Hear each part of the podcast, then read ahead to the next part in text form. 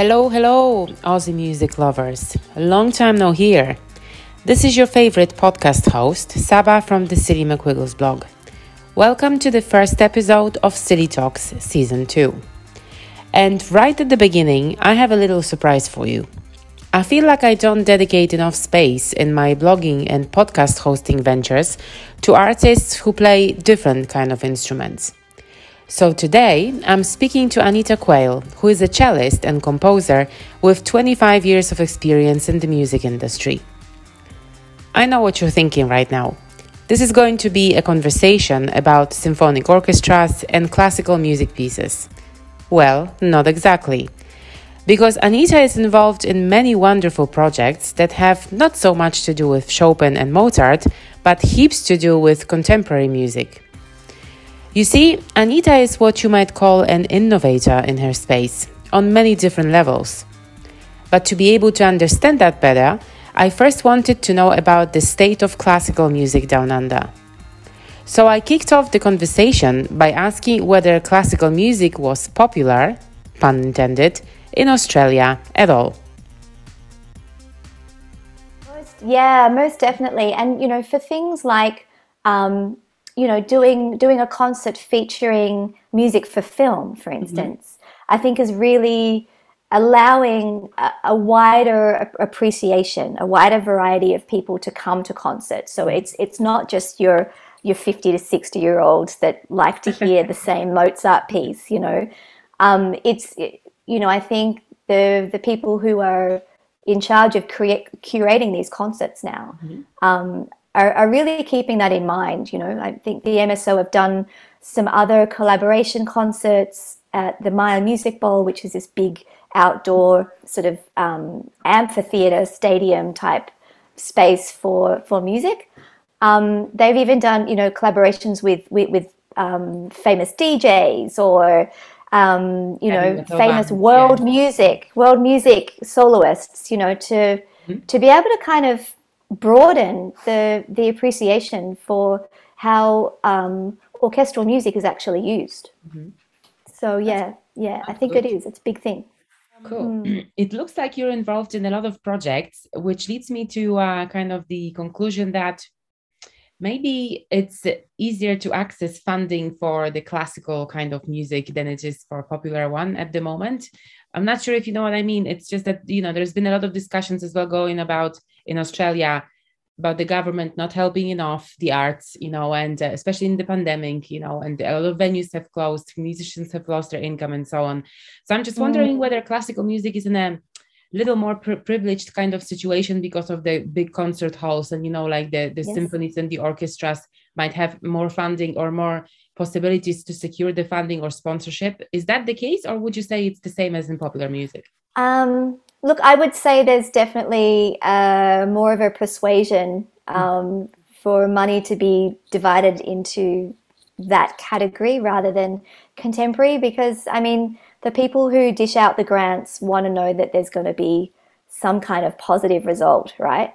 Or guaranteed result that there's going to be bums on seats at concerts and, you know, all the rest yeah. of it. So they want to know mm. that they're actually looking good in how they're you know, on in, in who they're choosing to give the money to. I'm not I'm not saying it's it's it's the correct way at all, but it's yeah. I think in the contemporary scene, you know, you've got to prove yourself so much more. Yeah. Um, you really do, and um, and especially for a lot of the, in the in the contemporary, especially contemporary in, independent world, um, people are still trying to sort of cra- sort of carve out their careers as well. So there's there's a lot at stake for um, government bodies to be delivering money to people where they don't know um, if their outcome is going to be worthwhile. I know that's it's it's it's bureaucracy and it's and it's crap, but I I feel like that that's a big part of why a lot of the funding, you know, goes to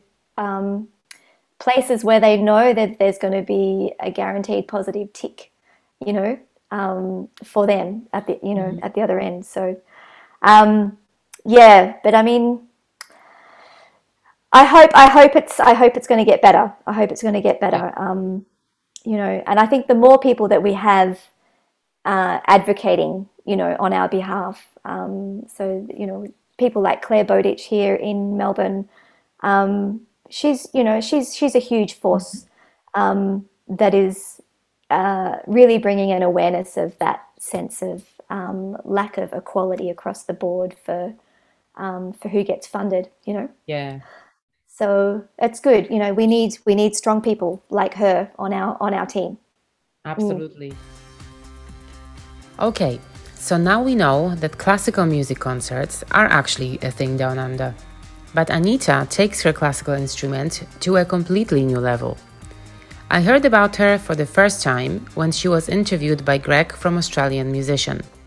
She gave a little sample of what playing an electric cello is like. On a side note, Australian Musician is another music publication that I follow religiously for their great content. You should too. So I will include a link to the video with Anita in the episode notes. What I was particularly blown away by in that video is that you can now also do looping with cellos. So I asked Anita about some other advancements and upgrades in her space over the years. Um, well, I mean, just the, as far as the technology alone for the instrument, we now have the um, electric cello. Mm-hmm. So Yamaha has has um, a, one, they're one of the more mainstream companies mm-hmm. that have developed, um, you know, just a, a, more modern approach to the instrument. Um, so, which is the the instrument that that I use for mm-hmm. in a more popular contemporary space because I have, you know, my effects pedal board and looping station and things. So the the I find that that that marries with the electric cello in a in a, a much more appropriate and um, a better a better way than my than my acoustic cello does. Um, you also have things like uh, people like the you know those two guys the the, the two oh, cellos yes. or something they're called yes exactly yeah so you know yeah. they're really and I think that's done wonders for for kids at school. Like say, you know, because perhaps a lot of kids maybe don't want to learn classical music, mm. but they appreciate the, the the the instrument itself. They, they they like the sound of it, but they don't want to be playing classical, you know, standard pieces of um, repertoire. So having you know and younger people at the forefront of paving a new way and a new a new way for the instrument to be to be heard, I think is is awesome. Um, so you know we have we have that to be sort of thankful for, and I think a lot more kids in schools are are going, yeah, I could I could do this. This this is this sounds like fun to me. So I think having those sorts of people, and you know even people like myself who are bringing the cello into a more contemporary space, it's and when you you go out and you see live music and you see that happening you think, yeah, this is this is cool. This is something I can I could I could have fun with and and and pursue. Yeah. Yeah. And um, it's fascinating to me because I didn't even know that you can do live looping with uh with the cello. And um, yeah. um, I've seen you perform, and you know, I've seen you kind of do it. But um, I guess the principle is the same as with the guitar, for instance, right? So yeah, uh, you can just record the track, and then you know, uh, you loop it, and then you kind of layer another track over it.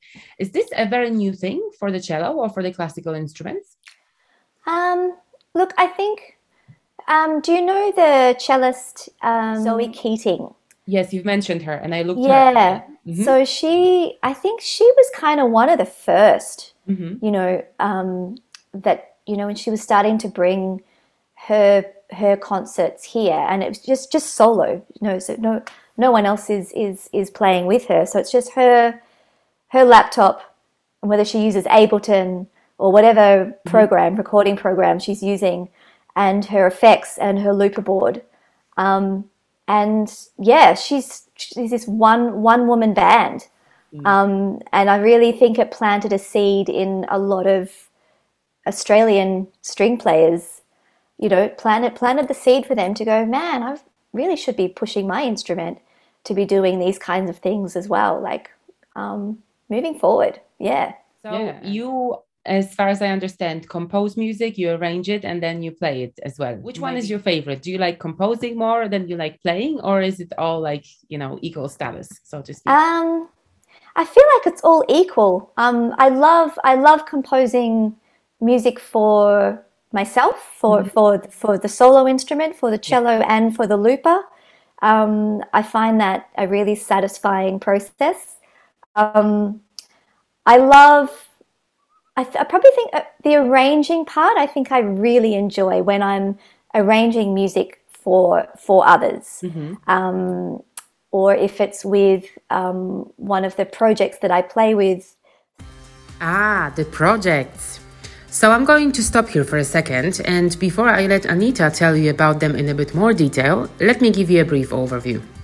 Apart from her own brand, Anita is a very active member of the Australian and local Melbourne music communities. She frequently collaborates with other artists, not only string players. She's going to drop a few names of fellow musicians who are worth checking out as well. So take out a notebook because this might be one of the very few places where you'll be able to hear about them. Also, if you want to see Anita live, there are some show dates coming up with some of her projects, so you might want to jot them down as well. Um, so speaking of some of your projects, because you have quite a few mm. going on it. Um, so there is. Um, th- let's start maybe with the one that probably is the most recent one with your partner, Beyond the Lake, because mm. it's very soothing and you know it's really music.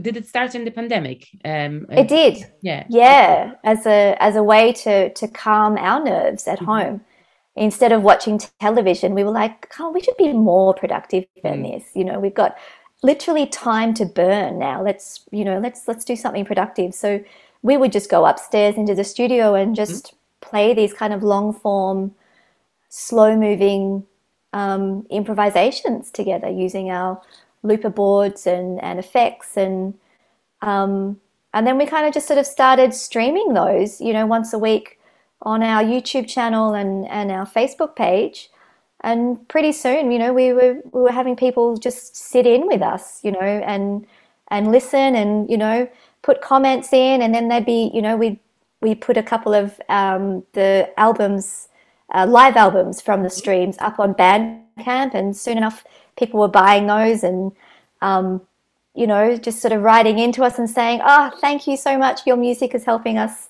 Fall asleep when we're a bit stressed or it's sending the you know the uh, kids off to bed early. It's, it's such a such a great thing. Thanks so much.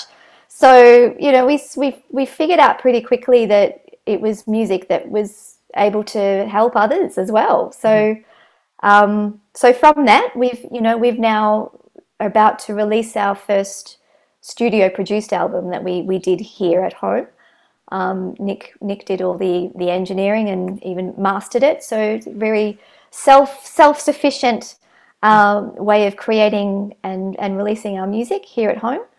Um, so we're launching that um, for any Melbourne based people um, that that uh, watch your show mm-hmm. Um, at the Toff in Town, which is a, a great venue in the CBD Central Business District in Melbourne on the 28th of April. So Beyond the Lake is just one of them, and you've got also yes. the um, what uh, Melbourne Amplified Strings. That's with Xani, correct? Yes, that's so with what Xani. do you do in that one? With my violinist colleague Xani Kolac. Um, when we collaborate with our special guest artists for their for we do four concerts a year. Okay. And each concert is there is a theme to it. You know, we plan about a year year ahead um, we, we get our choose who our guest collaborators are going to be for the year. Mm-hmm. Um, and then, yeah, so each concert takes about three months from the beginning to the, the final performance mm-hmm. um, to, to write the material, arrange the material, rehearse the material, and then to put on the concert. So um, there is um, with the guest artist that we work with, whether it's a, an opera singer or an R and B vocalist or a classical pianist or um, a jazz pianist or um, another cellist we've had before. Um, it's it's it's music that we we curate together, but there are always elements of the of the guest um, guest artists' own pieces that, that come into the into the the um, the program as well. So we write the music with them in mind. Yeah, absolutely. So um, for instance, um, one of the one of the concerts we did uh, with uh, Thando, who is an R and B singer here in yeah. Melbourne. Um, she actually put, uh, put a list together of some of her favorite songs, okay. um, in, including some that she had written herself, and then we sort of scaled down um, how many of them would be perhaps appropriate for um, for like a, a, string trio at the time. We had another guest artist perform with us for that concert who was also a cellist, um, and he had his looper board and, and effects as well. So um, yeah, so we certainly um, we pick our our program uh, according to, to who our who our artist is, mm. and they, they have a, a really big input into into the pieces that we we choose to to then start arranging. So mm. that's when we really get to have fun with arranging uh, their songs that mm-hmm. may have been arranged for a mm. big band or for an orchestra or whatever it might be, and bring it right back, scale it right back to two strings, mm-hmm. looper looper boards, and whoever, whoever our, our, our guest artist is. So it just means there's so much flexibility um, available to us and, and, in how we use our instruments. Sure. So we can create drum loops with our with, with, with the body of of the instruments. We can, you know, create stacked harmonies. We can, you know, we can do all sorts of things um, on these instruments uh, with the um, technology that we have working with the instruments, the looper boards, the effects pedals, etc. Um, so it really, yeah, it's it's really helping to broaden um, uh, just how just how far we can we can push those capabilities with with with the instruments, which have been traditionally classical instruments. So mm. before uh, before COVID hit, it was very successful. we put on, you know, really, you know, great concerts in in and really interesting spaces, you know, that um, perhaps are challenging the status quo for for mm-hmm. classical instruments in in a contemporary setting. So um, we have a, a, concert actually coming up that was um, that was put off uh, due to COVID. So we we're, we're, able to put this concert back on with um, Andrea Keller, who's multi award winning jazz uh, pianist and and composer. Uh, here in Melbourne, so we're we're able to to put on this this concert planned um, at this beautiful historic um, house and gardens down on the Mornington Peninsula. So okay. um, that will be on the 20th of May um, for, for anyone who's going to be mm-hmm. in and around Melbourne around that time. Um, it'll be a, a, a fabulous concert. Um, so that's that's Melbourne Amplified Strings. Um, we will continue our program for 2023, but for the remainder of this year, um, Xani and I are, are, consumed with our own projects at the same time. So okay catching up on on lost time due to the pandemic. lost time during the pandemic. Yeah. yeah. Beyond the Lake and Melbourne Amplified Strings are just two of Anita's innovative projects that present the classical instrument that is the cello in a different, contemporary way. But she's got some big plans for the future as well that she's going to talk you through now. And again, they're not just your regular symphony orchestra gigs at concert music halls. They are projects that bring different disciplines of life together, like dance, film, or music, for instance, making them truly unique experiences for different audiences, like this next project, for instance. I'm currently collaborating with um, a composer and kora player, and he's beautiful vocalist as well from from Senegal. Um, oh, okay. And we're doing a um, a project called thirteen twelve, and the uh, the premise of it is to to bring about awareness of not only um, the culture and the music of of Senegal, but um, to also fuse it with um, a Western influence using mm-hmm. traditional Western instruments.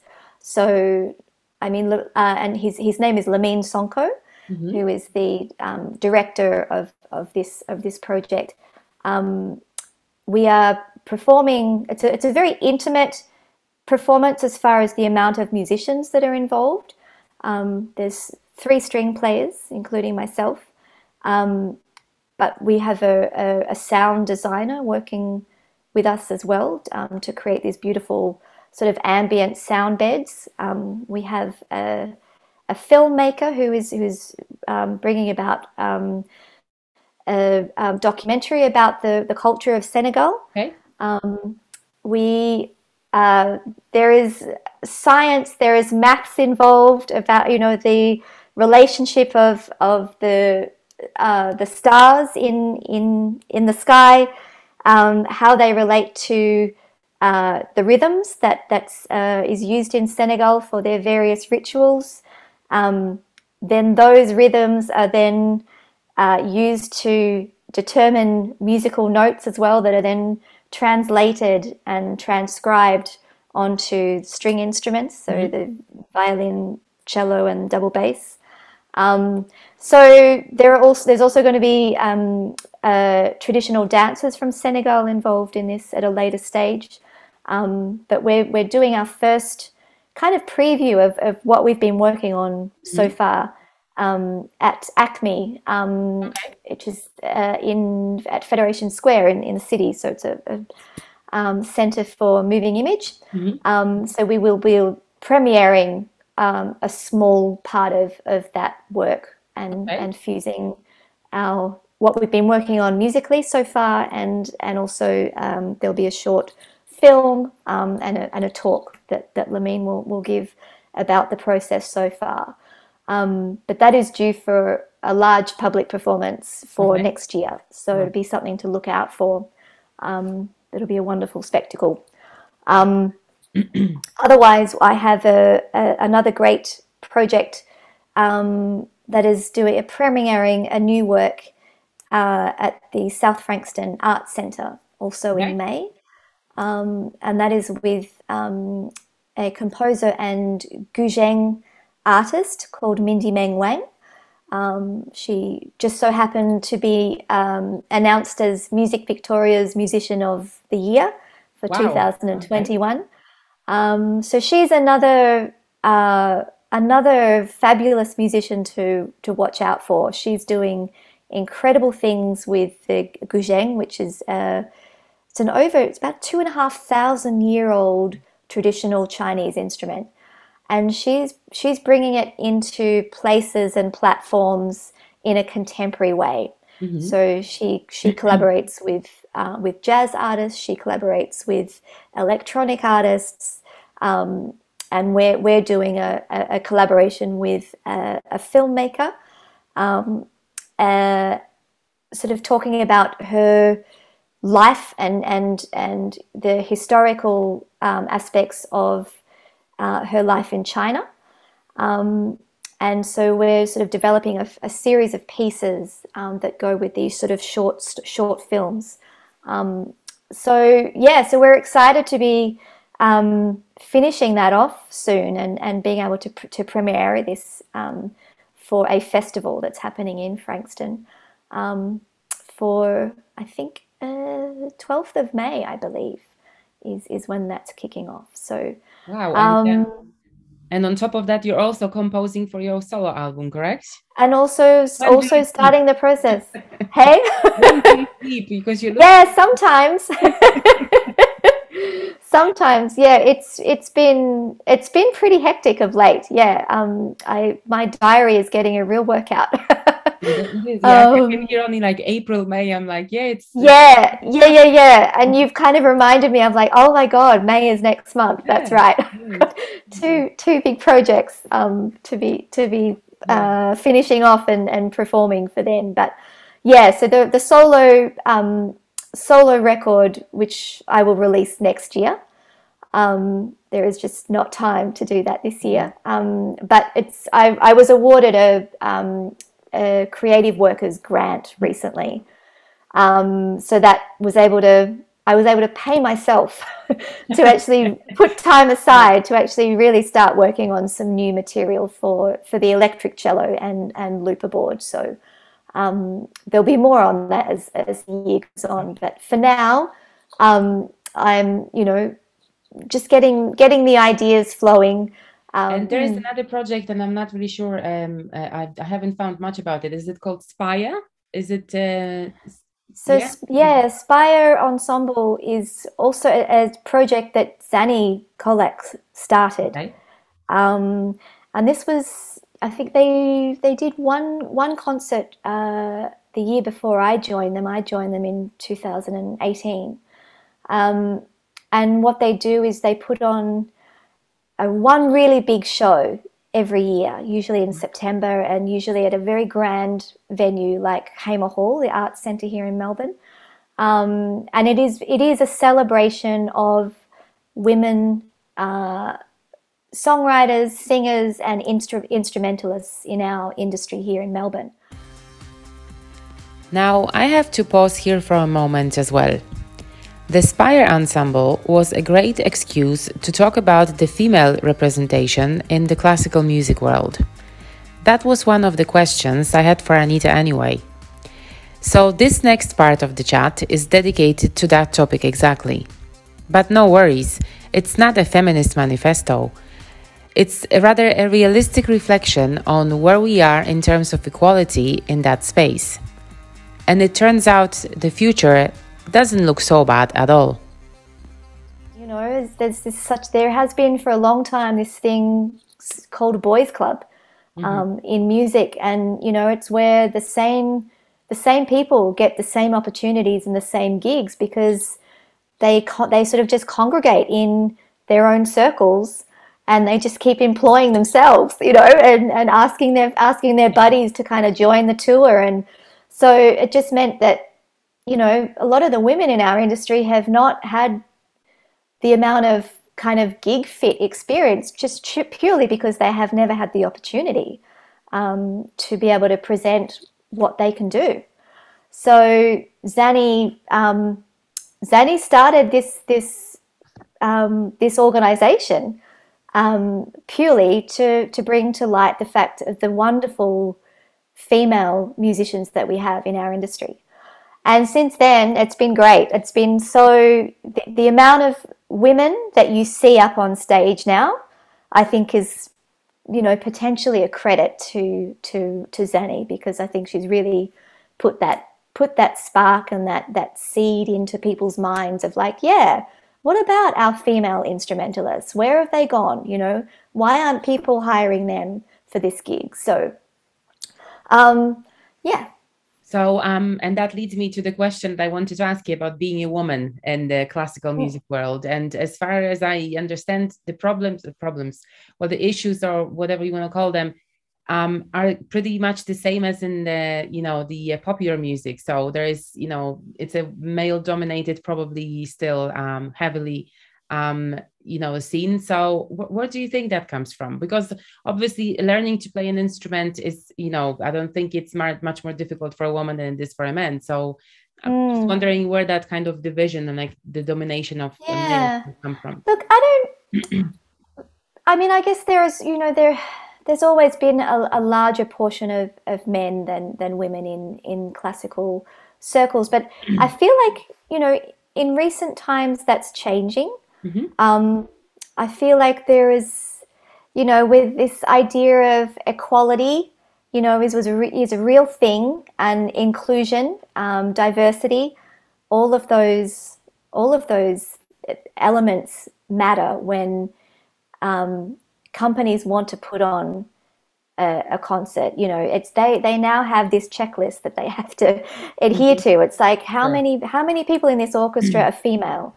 How many people in this orchestra come from culturally diverse backgrounds? You know and it's it's really forcing um, you know perhaps these older generation of people who are on the chairmans on you know on, on the board of you know um, these sort of classical organizations and and contemporary organizations as well. It's it's really forcing them to kind of think on a, a larger scale and think much more outside of their very limited, blinkered view on on what they consider um, sure. to be appropriate. You know. Yeah. Definitely. Right. So the last topic you're about to hear actually comes from the off the record part of my chat with Anita. but I feel that it's important to include it. That's because we're discussing the need for wider appreciation of Australian musicians and Australian music in the country itself, and how the pandemic really highlighted that. And I just want to give you a heads up already that I talk quite a lot in this section for a change. I feel very honored that you you reached yeah. out to me. Then there's no, and there's I'll, so I'll, I'll, be honest with you as well, Anita. I think Australian music is very much underestimated, and you know, mm. there's only like in the world, you know, you would know probably Tame Impala, Kylie Minogue, and yeah. you know all those big names. And there's a lot of bands and musicians that come from Australia in different genres, and also in your kind of department. Mm. That are fantastic, but you just don't have this opportunity to kind of to shine elsewhere because you know mm. Australia is very geographically kind of I would say condemned to where it is, and it's hard yeah. to break through sometimes. And also, when artists do break through, then everybody kind of forgets that they're from Australia, and then they're claimed yeah. by the American market or the UK market. Mm. So I kind of. I guess there's also there's also the you know the thing of I remember you know it was what in the 80s when Kylie Minogue was you know trying to break through into the scene and it wasn't until she made it big in London. Yes, true. That Australia just went, oh, our girl Kylie. You know, it was it was all of a sudden then then people took note. So I feel like there is still this, you know, this sense of like you need to go and make a name for yourself mm. overseas in Europe or or London or the States and then come back and then and then we'll we'll give you a front cover on something, you know.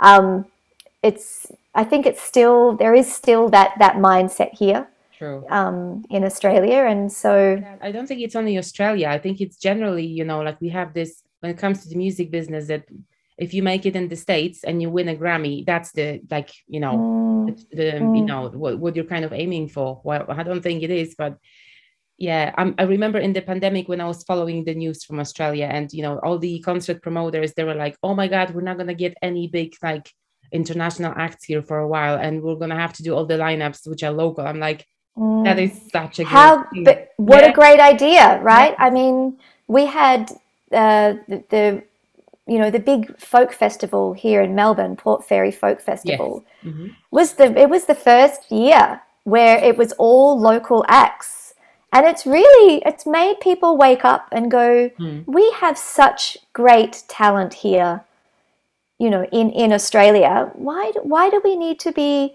banking on these international acts to be able to, in order to sell tickets to a mm-hmm. festival? You know, so I think, I think COVID's, you know, while it's been a horrible thing for a lot of people, I think it's certainly created an awareness of things that that can change and need to change, and um, that it's that it's actually possible to. So, um, you sure. know, I think that perhaps we'll we'll see we'll see a greater amount of local acts on on festival bills here in future, perhaps. Yeah. And on that note, we'll finish the chat for today.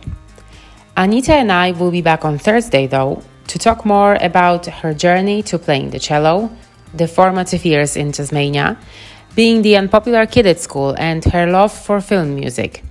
You might also find out what genre she listens to at home. You know, there is a simple way to be notified when new episodes drop. Just hit that subscribe or follow button depending on where you're listening to this podcast. Check out the episode notes as well.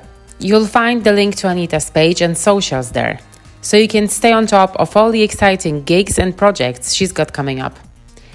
Obviously, follow Silly McWiggles, which is me, for more news and updates on the Australian music scene. See you back here on Thursday.